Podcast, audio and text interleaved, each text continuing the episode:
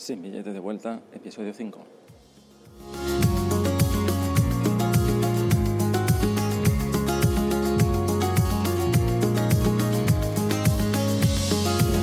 del experimento nómada, el podcast donde te contaré mi experiencia de trabajar viajando y hoy hablaré sobre tarjetas de crédito y cómo me manejo con el dinero.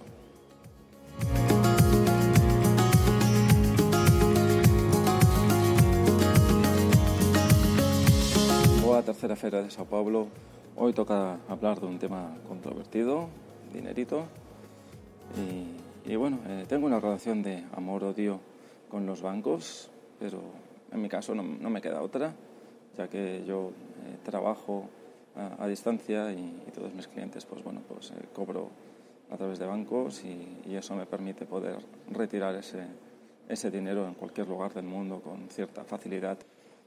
Em, antes de empezar el viaje, eh, sí que acostumbro a tener un, colchón de seguridad de alguna forma que, que, bueno, que, me sienta tranquilo ¿no? con, con, el viaje. Por un lado, un monto que de alguna forma cubriera un billete de vuelta si hubiera que interrumpir el viaje en alguna ocasión.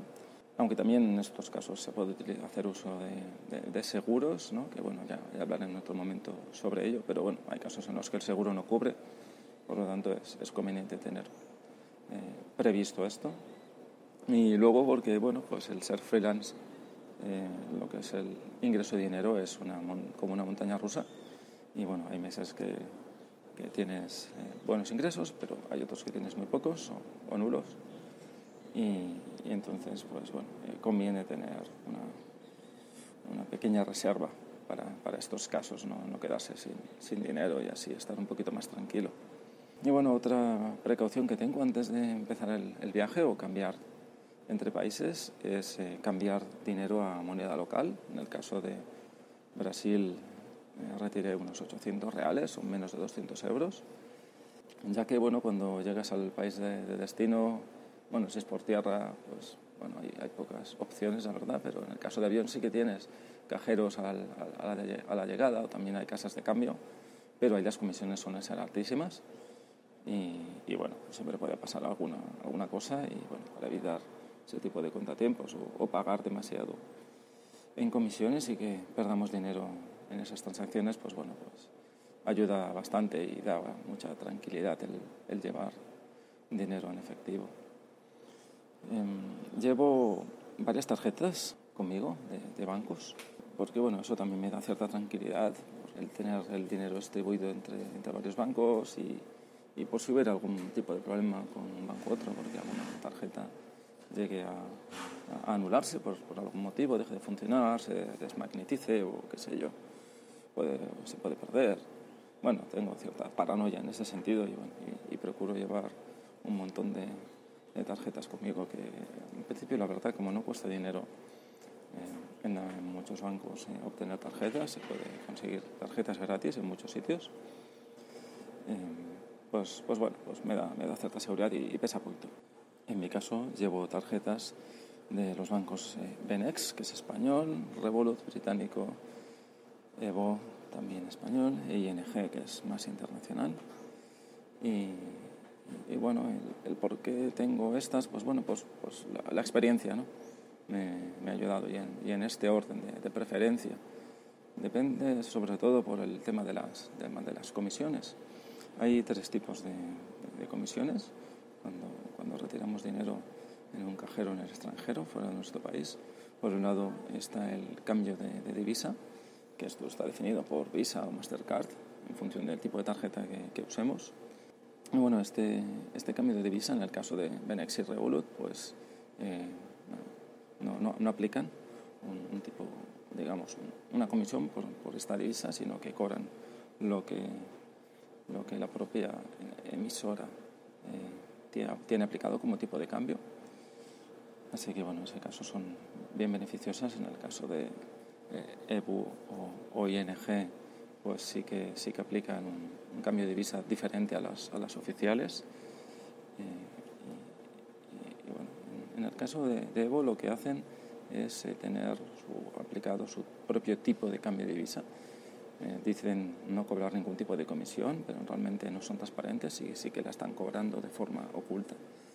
en este cambio. ¿no? Eh, ING sí que es transparente, pero, pero bueno, cobra, cobra montos bastante más elevados que, el resto de, de bancos que, que, utilizo. Em, luego hay otra comisión que es eh, el uso de tarjeta en el extranjero, cada vez que haces una, una retirada, que también bueno, puede, puede ser fijo, variable, bueno, eso depende de cada banco. Y, aquí lo mismo, Benex y Revolut no, no, cobran, no cobran nada. Eh, Evo eh, tampoco, creo recordar, aunque ya digo, no, hace mucho tiempo que ya no la estoy usando. Y ING sí que, sí que cobra aquí también, por tanto sería la que más cobra de, de todas ellas. Y por último, tenemos la comisión por retirada del uso de cajero. Esta comisión la cobra el propio banco que retiramos, o sea, del propio país de destino.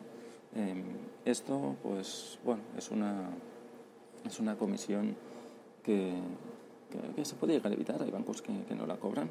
Hay páginas eh, web, en el caso de Benex, tiene un listado de, donde los propios viajeros ponen eh, bancos en los cuales no les ha cobrado esa comisión de uso de cajero entonces, bueno, pondré una nota en, en la descripción a este, a este enlace. ¿no? Luego, estos cajeros podemos hacer búsquedas eh, por Google Maps para, para, encontrarlos. Y bueno, yo hasta ahora siempre he encontrado cajeros donde no me cobran ese tipo de comisión, por lo tanto, al final, si hago uso de Benex o Revolut, no, no pago ningún tipo de comisión. En el caso de, ya digo, Evo y ING las llevo como, como reserva porque, bueno, porque el tipo de cambio es un poquito mejor que ING, aunque bueno, esa falta de transparencia, la verdad, eh, bueno, hace que no, no, me guste mucho, pero, pero bueno, sigue siendo mejor que, que ING y ING ya sería como el, el, el último paso, porque bueno, tienen un buen soporte telefónico y, y, y online, porque es un, un, banco puramente que trabaja por Internet. Y, y me da cierta, cierta seguridad en caso de que los otros fallen. Pero como digo, estas dos ya no he necesitado usarlas desde hace bastante tiempo.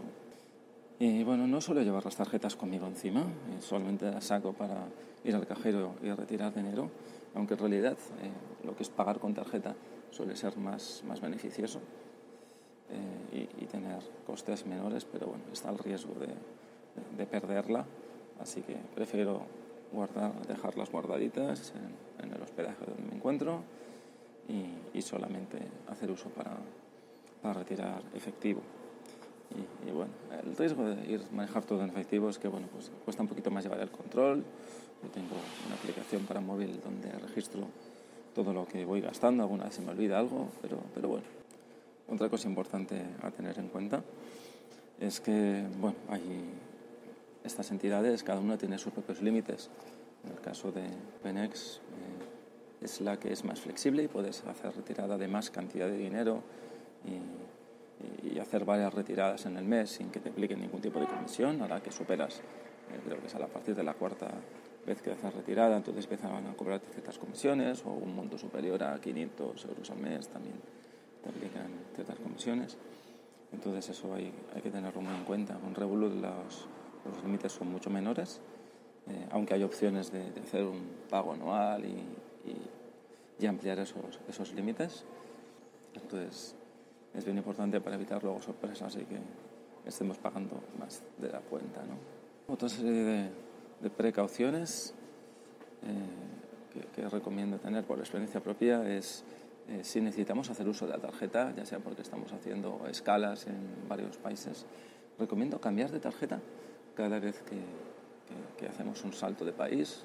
Es decir, si estamos saliendo de España y damos una tarjeta. Eh, vamos a un país en pocas horas y luego hacemos una segunda escala en otro país, no usar la misma tarjeta, porque hay riesgo de que esa tarjeta quede congelada por detectar que hay cobros eh, con muy poco espacio de tiempo eh, en países muy distantes.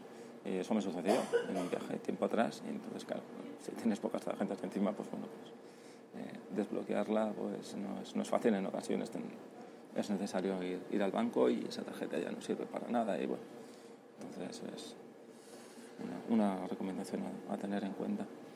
Eh, otra sería llevar eh, dólares de reserva, eh, nunca monedas, porque las monedas no suelen servir cuando son de, de, otra, de otra moneda distinta al país en, la que, en el que nos encontramos. El dólar siempre va bien porque es un, un tipo de moneda que podemos cambiar en cualquier casa de cambio con cierta facilidad y, Entonces siempre, siempre va bien tener, tener onda dólares con nosotros. Y bueno, se puede viajar con, con, muy poco dinero, depende un poco del tipo de, tipo de viajero que seamos, pero esto va a ser para, para otro episodio, que, este ya, ya se hizo un poquito largo.